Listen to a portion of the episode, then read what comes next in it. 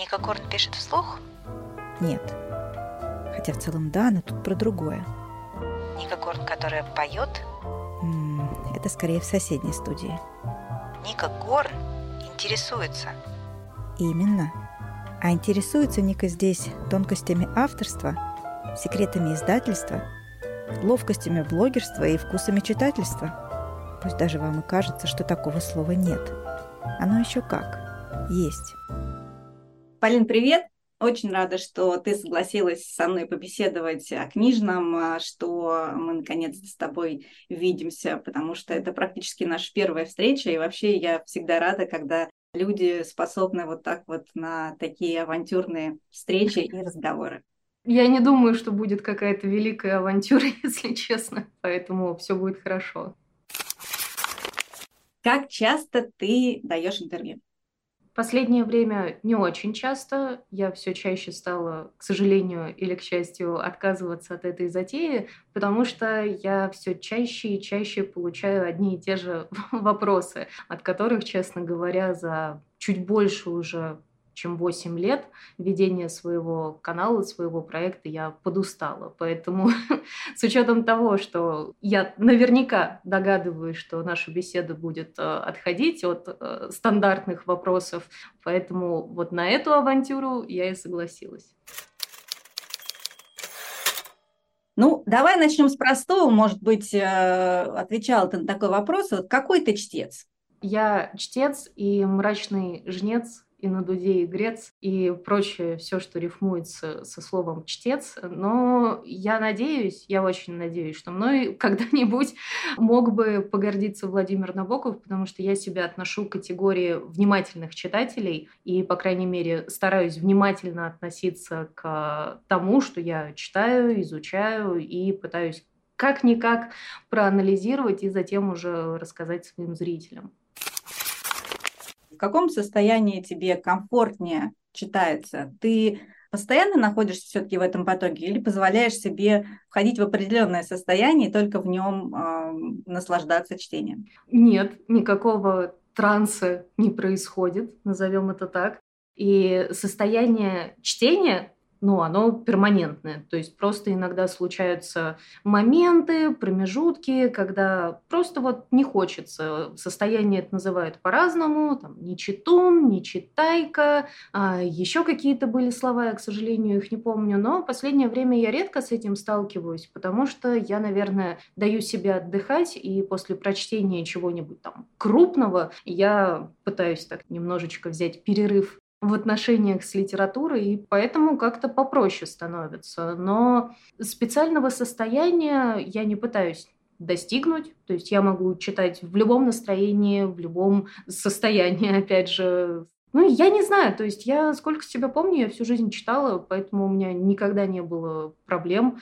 В первый раз, наверное, когда я столкнулась с этим состоянием нечитайки, конечно, было так немножко страшно, типа, как это так, в мире столько прекрасных книг, я теряю сейчас время, я же могу в конце концов сейчас э, собраться и все-таки заставить себя, а потом, видимо, с возрастом я пришла к мысли, что да нечего себя заставлять. Ну, то есть не хочется сейчас читать, не читай. Когда-нибудь потом прочитаешь, и, возможно, там «Войну и мир» залпом за неделю. Поэтому главное себя не заставлять читать. Вот это, наверное, самая важная черта состояния, которое необходимо, чтобы читать. Я, насколько знаю, ты 8 лет уже этим занимаешься. Раньше ты работала в книжном. Как произошел этот э, переход из э, человека за прилавком в человека в, на экране? Там немножко по-другому было. То есть, да, я работала в книжном, а, но из-за прилавка я довольно быстро сбежала в другой отдел. Ну, вернее, меня забрали в другой отдел. И потом, когда я перестала работать в книжном, я пошла работать в СМИ. Это было небольшое СМИ, его, к сожалению, уже нет. Ну или, к счастью, его уже нет. Это в каком городе было? Это было не в столичном городе, да, это была провинция.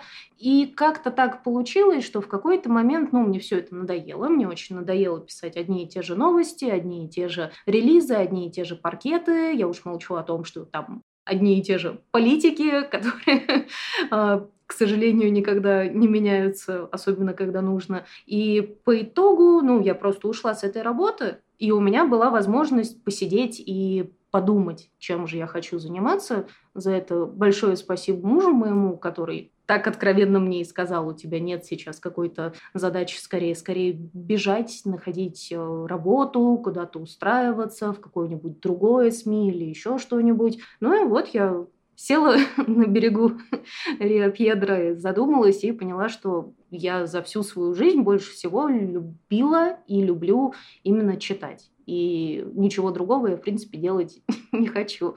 И благодаря тому, что я составила себе такой список, я более-менее попробовала придумать, как это в итоге будет приносить э, доход тот же самый. Ну, вот так появился канал на YouTube.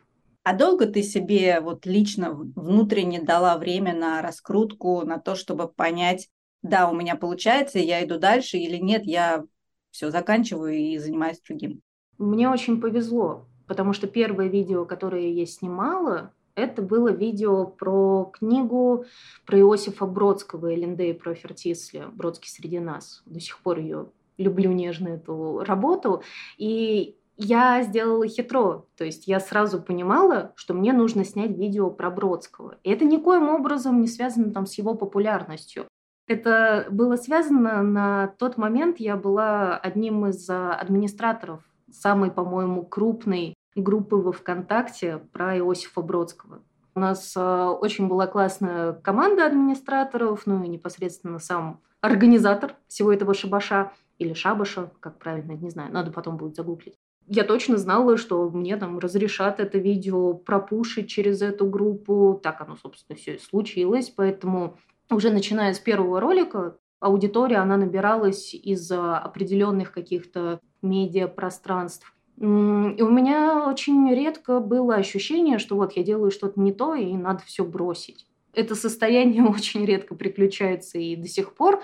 А, но, опять же, с учетом того, что канал уже долгое время существует, канал там приносит какой-никакой доход, несмотря на отключенную монетизацию, и я понимаю, что ну, это та штука, которая доставляет мне удовольствие. Иногда я получаю сообщение, что вот какие-то там педагоги, учителя включают мои видео на уроках литературы, к примеру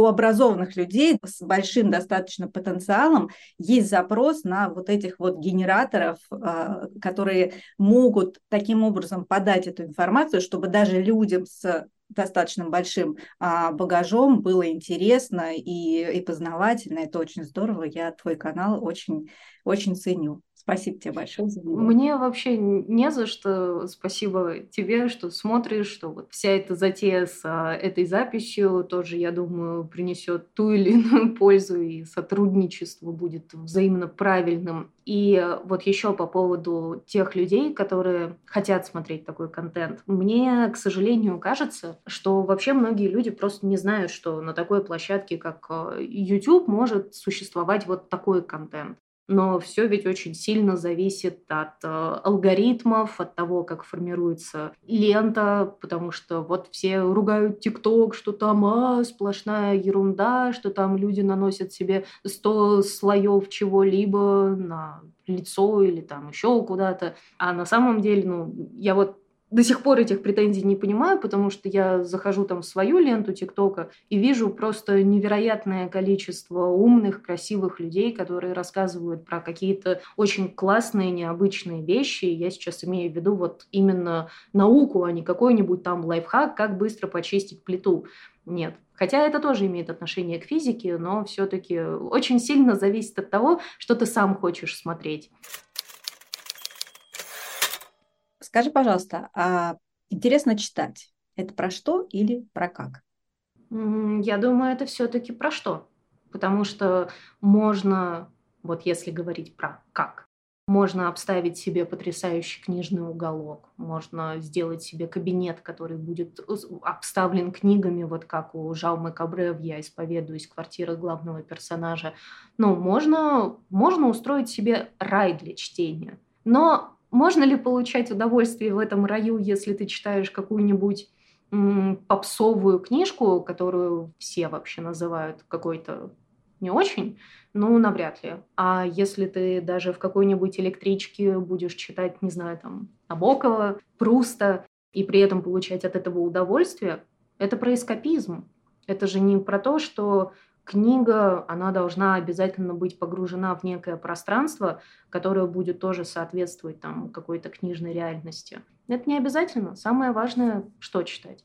Про Марселя ты немножечко э, вскользь сказала. Сколько у тебя томиков Марселя э, на полках и в багаже в твоем в уме?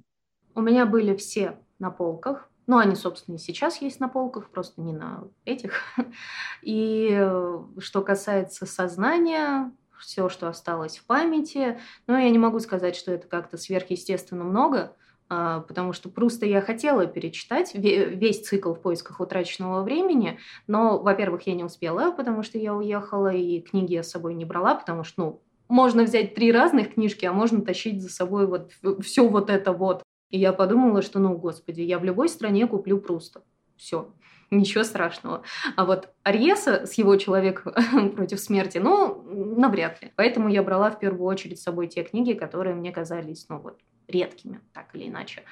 А возвращаясь к э, утраченному времени, я хотела перечитать, Потому что я, ну, правда, я некоторые штуки вообще не помню, потому что ведь что такое в поисках утраченного времени? Это просто сплошная рефлексия есть у тебя такое ощущение, что такое явление, как Прустиана, оно ну, немножечко высосано из пальца. Вот раньше все спекулировали на Набокове, Чехове, Достоевском. Теперь эти авторы имена приелись немножко. Вот они вытащили Пруста, там, Улиса и начали скакать на них. Я вижу Улиса, я вижу Джойса, но, честно говоря, то, что кто-то стал паразитировать на Прусте, для меня новость.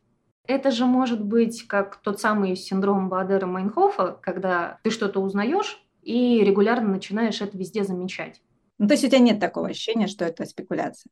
Мне вообще кажется, что спекуляции на классике, ну, они не происходят как таковые. Потому что когда человеку хочется спекулировать на литературе, большой литературе, да, на массовой, на популярной, уж то-что, но явно берут не Пруста, и не Достоевского, и не Толстого, и не Набокова, и уж тем более, я не знаю, там, не Адорна, не Томаса Мана. Берут книги, которые вирусятся в ТикТоке, берут книги молодых популярных авторов, с которыми, быть может, даже можно поконфликтовать показушно тогда, но это явно не спекуляция на классике, это бессмысленное действие, потому что такая спекуляция ничего тебе не принесет. Ни выгоды, ни просмотров, ни уж тем более там какого-то признания, потому что если в очередной раз высказать какую-нибудь э, мысль про того же Джойса, это, к сожалению, с большей долей вероятности будет копия, снятая с копии, потому что огромное количество людей, так скажем, гораздо мудрее и в каком-то смысле мертвее, чем мы все сегодня, уже про эту книгу говорили много чего и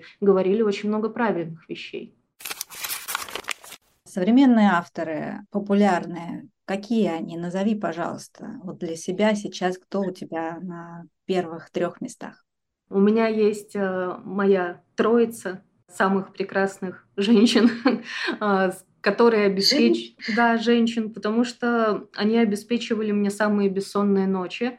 Одна из них Ася Володина, которая говорила, чтобы я была поаккуратнее с такими выражениями, но все-таки Ася мне дала несколько бессонных ночей, когда я читала протагониста и когда я читала ее работу «Часть картины», дебютная как раз книга. Это Вера Богданова, потому что Вера это вообще, я ее люблю, не могу, обожаю ее. «Сезон отравленных плодов», как мне кажется, это вообще одна из самых главных книг, возможно, вот 30-летних. Появилось недавно вообще такое выражение, вот романы для 30-летних. И третье место я бы хотела поделить, быть может, я не знаю, э, обидятся они или нет, но я бы хотела поделить между Оксаной Васякиной и Унной Харт потому что Васякина – это новое слово вообще для российской литературы, на мой взгляд, потому что тот автофикшн того уровня надрыва, того уровня глубины ран, я такого еще не видела. А Уна, ну, да, может звучать немножко предвзято, потому что мы друзья,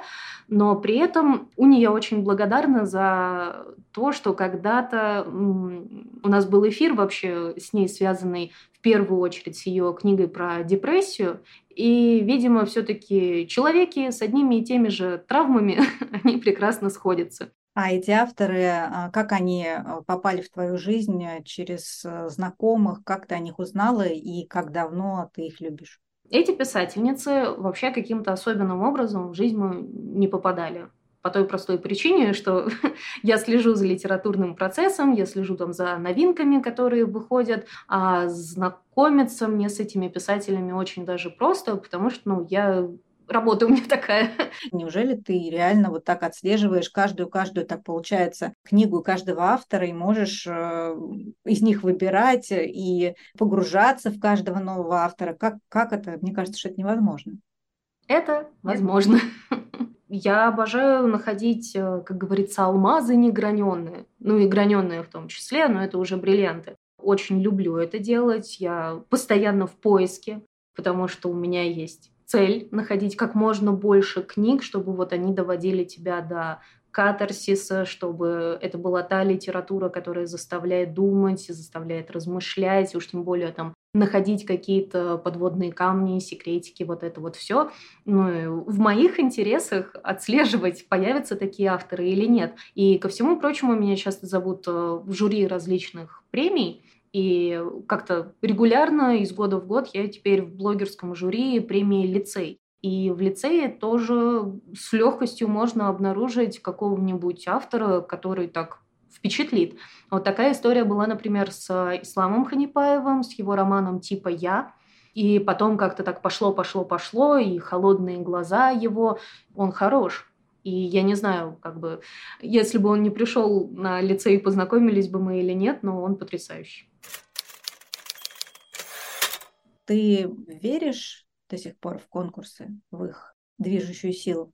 Я верила как минимум в один, э, не то чтобы конкурс, в одну премию. Я очень верила в национальный бестселлер. Я не верю уже давным-давно в большую книгу, но в национальный бестселлер я искренне верила. Но в прошлом году по понятным причинам они решили премию не проводить и, к сожалению, пока так к своей деятельности не вернулись. А что касается премии «Лицей», я как минимум могу верить в свою номинацию, в выбор книжных блогеров, потому что я хорошо знаю всех тех людей, которые со мной находятся вместе в жюри. С некоторыми из них, я надеюсь, мы в ближайшее время вообще увидимся лично, и некоторые книжки обсудим, потому что у меня там появились вопросики, во мне проснулся мой параноидальный змей, и мне хочется некоторые вещи обсудить. Но в целом вот национальный бестселлер, не хочется говорить «Земля ему пухом», потому что я надеюсь, что он восстанет и еще покажет всем правильные книги, правильную литературу. Когда я говорю «правильные», я имею в виду честную. При этом вот в лицее, ну, выбор книжных блогеров за эту номинацию я точно могу быть уверена, потому что тот же самый Ханипаев, которого мы уже вспоминали, но мне кажется, что это было совершенно справедливо и честно, потому что у него потрясающие книги. И совершенно не стыдно говорить, что я как-то приложила к этому лапку, и теперь ислам публикуется, что он в Альпине. Это круто.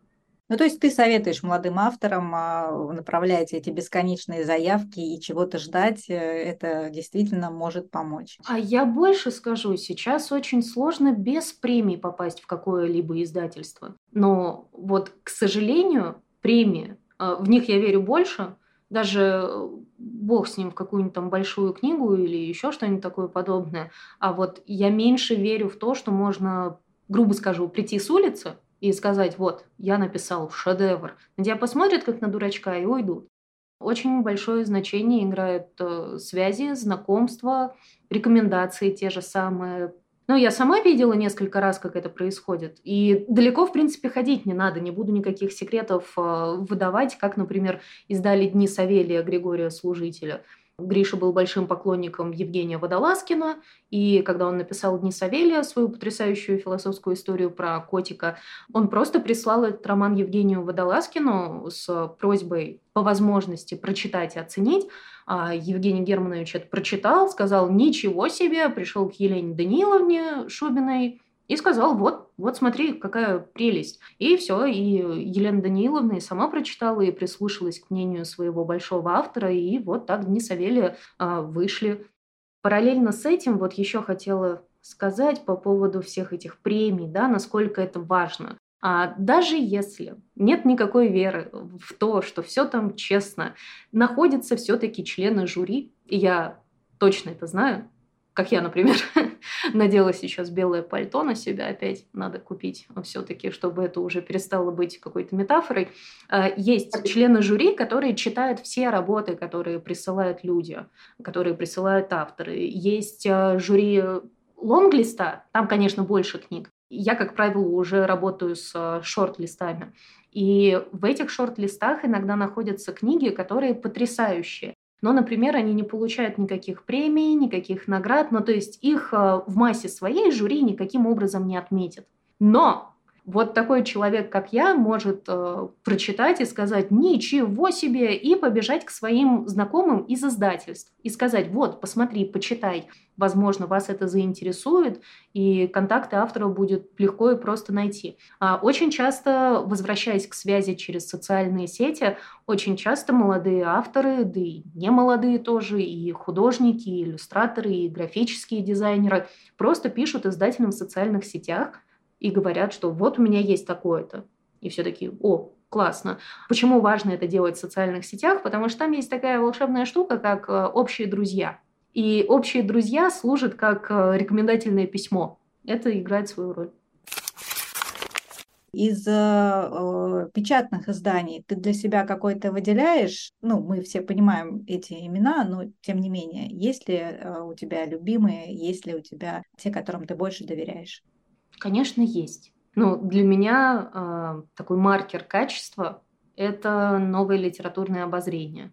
И речь идет не только про нонфикшн, то, что они издают в сегменте научно-популярной литературы, и уж тем более гуманитарного нонфикшена, тут хочется покупать, бросать все, находить время и читать только эти книги. Альпина нонфикшн тоже показатель качества для меня, потому что вся команда, которая занимается там книгами, их продвижением, рекламой, это великолепные люди, и в их выборе я тоже уверена. Что касается художественной литературы, тут опять же у нас новое литературное обозрение, которое издали Оксану Васякину, и вся ее трилогия, она вышла именно у них, и выглядит она вместе, все эти книжки прям потрясающе рядышком друг с другом. И это редакция Елены Шубиной, да, потому что большинство книг, которые по итогу каждого года попадают у меня в сегмент лучших из лучших, прочитанных там в 22-23 году, это всегда их авторы. Это всегда их книги.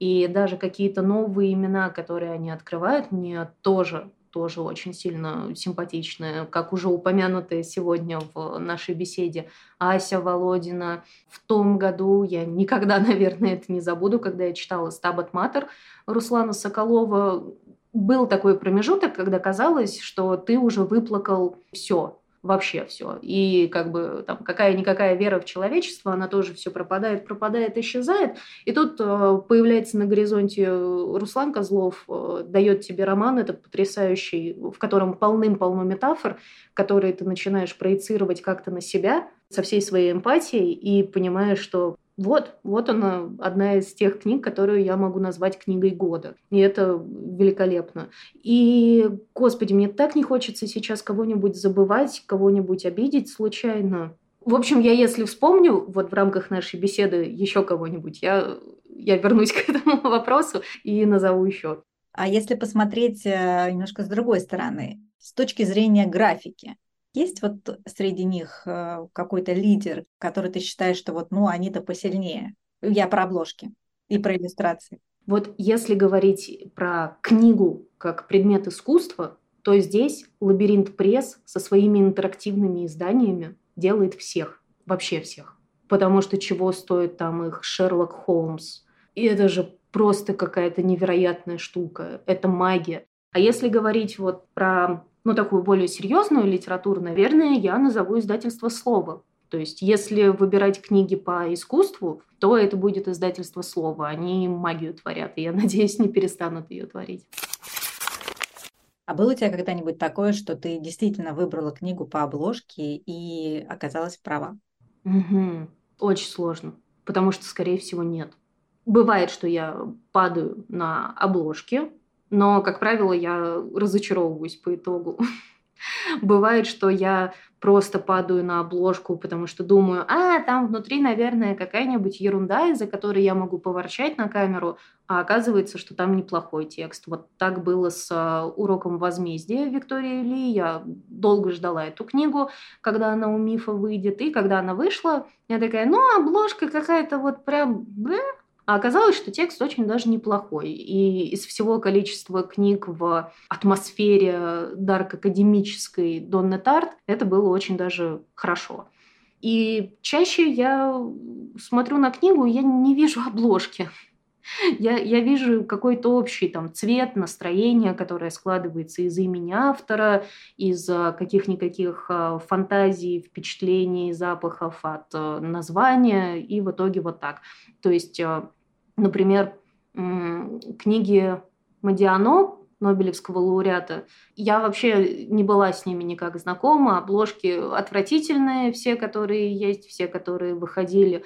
И, мол, хм, ничего себе, все не зря, я согласна с Нобелевским комитетом. Такая же история с Евгенедисом, у которого девственница-самоубийца, средний пол и свадебный сюжет что там, фильм с Дженнифер Лопес или что вообще. А оказывается, там потрясающая тоже история внутри. Но обложки при всей моей любви к издательству Репол, обложки отвратительные, то есть нет.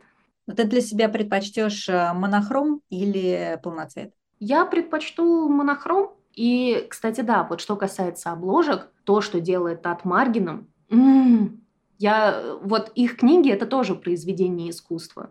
Именно с точки зрения того, как книга выглядит внешне. Это полный, тотальный минимализм, это какая-то сверхъестественная игра со шрифтом, там, с версткой, с переносами – Давай им устроим небольшой блиц. Альбер Камю, Макс Фрай или Сережа Довлатов? Мне сложно выбрать между Довлатовым и Камю. С Довлатовым мои отношения э, очень сильно завязаны на моей семье, на моих отношениях с мужем, потому что расскажу, если есть время, эту великолепную историю. Я вот больше люблю Бродского, и мы как-то с Бродским вот больше на такой одной кошачьей волне на одном кошачьем заборе сидим с ним, хвосты свесили и ждем, когда рыбку кто-нибудь подкинет. А вот муж у меня больше любит Довлатова.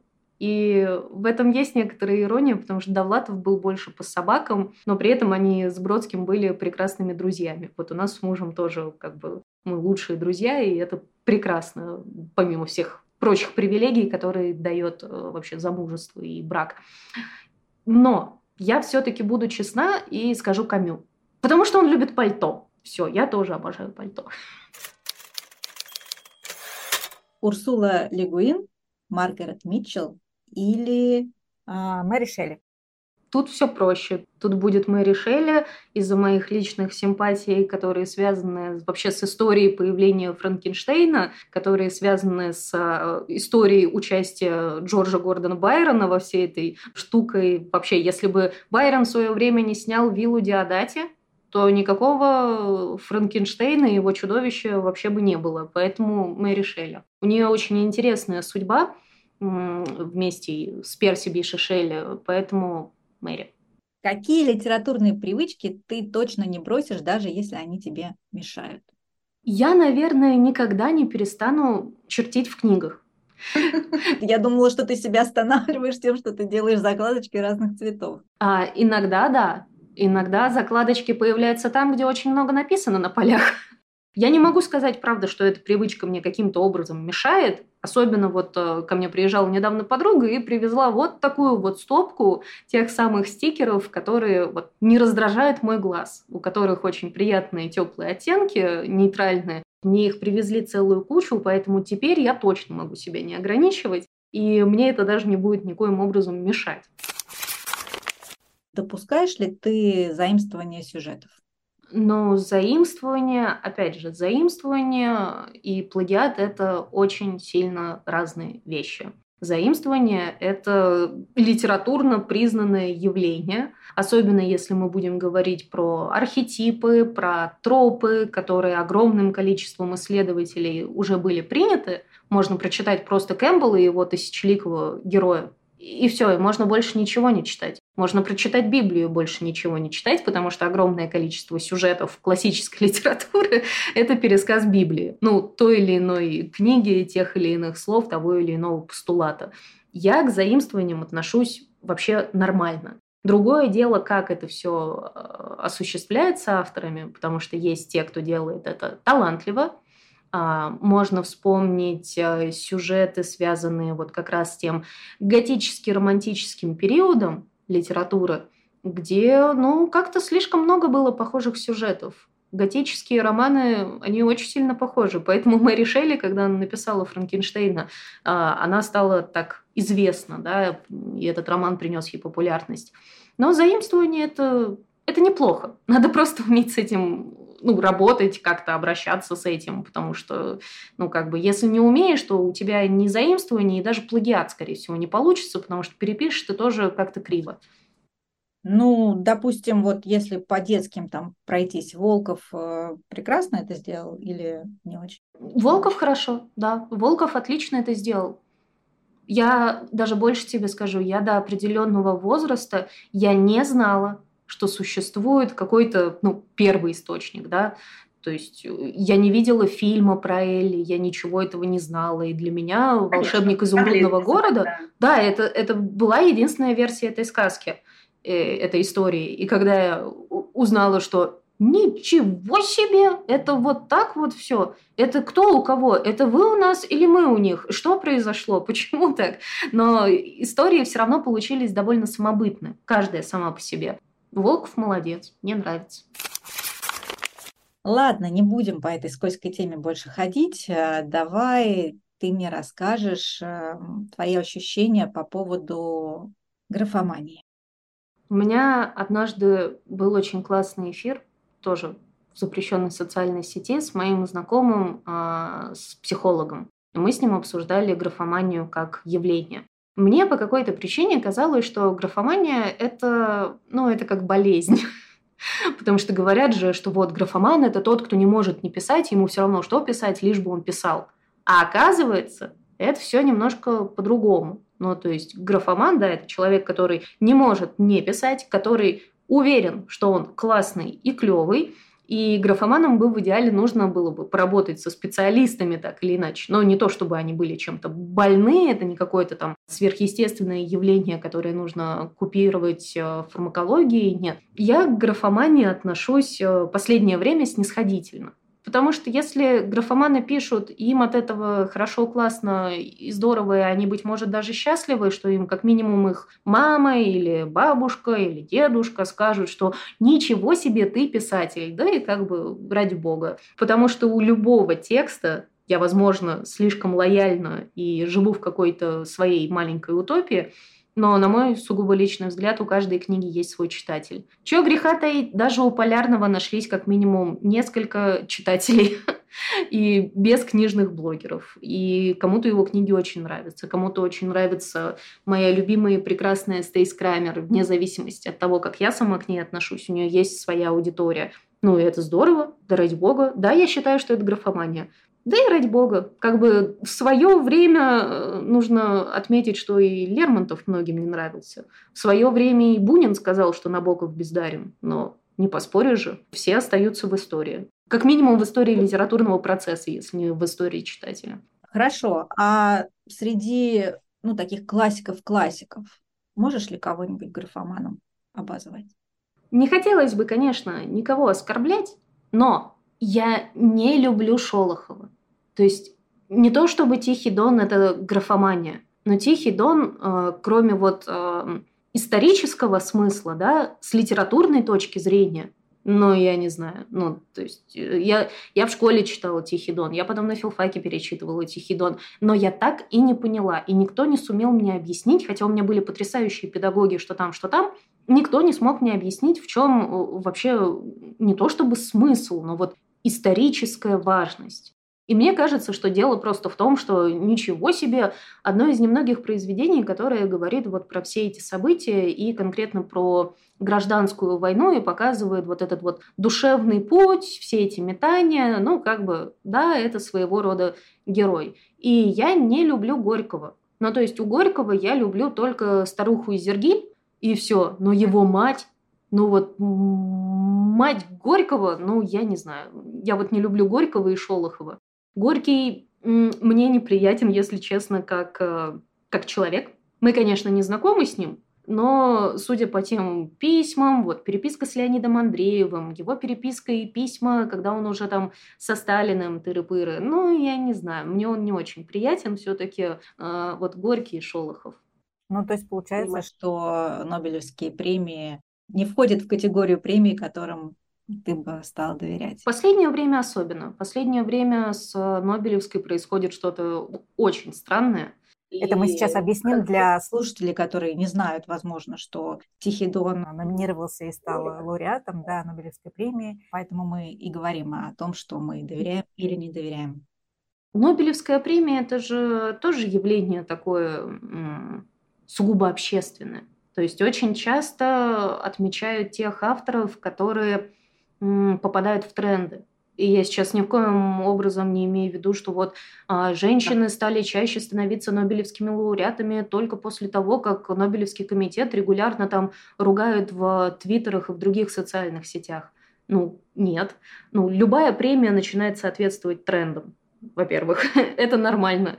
То есть появляются даже новые категории в премиях. А, когда Нобелевский комитет признал Боба Дилана победителем вот в, в разделе литературы. Ну, все тоже сначала вроде как, о, это же певец, ну, как бы, окей, но поэзия Боба Дилана, она прекрасна. Огромное количество существует исполнителей, которые сами пишут свои тексты, и они гениальнее многих поэтов современных.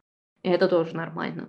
Но я не знаю, у меня никогда такого не было, что вот, например, какая-то книга стала победителем Нобелевских э, каких-то историй, или какая-то книга была признана большой книгой, и я такая сразу, о, значит, это шедевр. И я со своим предвзятым отношением побежала бы эту книгу читать. У меня скорее наоборот происходит. Я вот сначала что-то читаю, а потом сижу, смотрю церемонию награждения и болею что вот, вот давайте, чтобы вот это. Поэтому я из года в год регулярно надеюсь, что Нобелевский комитет признает Людмилу Улицкую, к примеру. И последний у нас вопрос. Три желания к Илону Маску. Первое мое желание, чтобы он перестал творить всякую ерунду с Твиттером. Пожалуйста, Илон, едите колотить, угомонись. Ну, то есть не нужно ничего придумывать Твиттеру. Твиттер прекрасен был сам по себе, пока Илон Маск не купил Твиттер. Второе мое желание, чтобы он все-таки как-то э, использовал свои деньги по благо, чтобы он помогал тем людям, которым сейчас это особенно нужно, которые остались без дома, без семьи. Мне бы хотелось, чтобы он сделал нечто такое, что оставило его в истории не просто как такого человека, который испортил Твиттер. А еще, а еще мне бы хотелось, чтобы Илон Маск создал какую-нибудь рабочую группу и, возможно, взял в эту рабочую группу меня, а, и эта рабочая группа занималась бы исследованием, ну, например, ну не то чтобы там древнего Египта, но, в общем, древнего мира, Потому что я каждый раз, когда вижу новости, что была найдена какая-нибудь новая пирамида, какие-нибудь новые там мумии или еще что-нибудь, у меня замирает сердечко, и я думаю, что я когда-то совершила неправильный поворот, свернула не туда, потому что одно время я очень хотела быть археологом, но я угомонилась, потому что такая подумала, так, ну, все же уже найдено. Я вот столько книжек уже про это прочитала, все уже есть, все уже готово, а оказалось, что там еще целая, я не знаю, пустыня Гоми непаханная, и там есть чем заняться. Поэтому, Илон, позвони мне. С нами была Полина Парс. Я бы не стала называть Полину таким, ну, немножечко ограниченным, может быть, э, именем блогер. У тебя все-таки функция твоего канала в основном просветительское, очень а, глубокое понимание и исследование литературы любых вообще вариаций, любых жанров и любых эпох, и это прекрасно. Спасибо большое. Ника Горн интересуется, а потому не прощается и уже ждет новой встречи с отменными книгоманами всех мастей. Услышимся через неделю.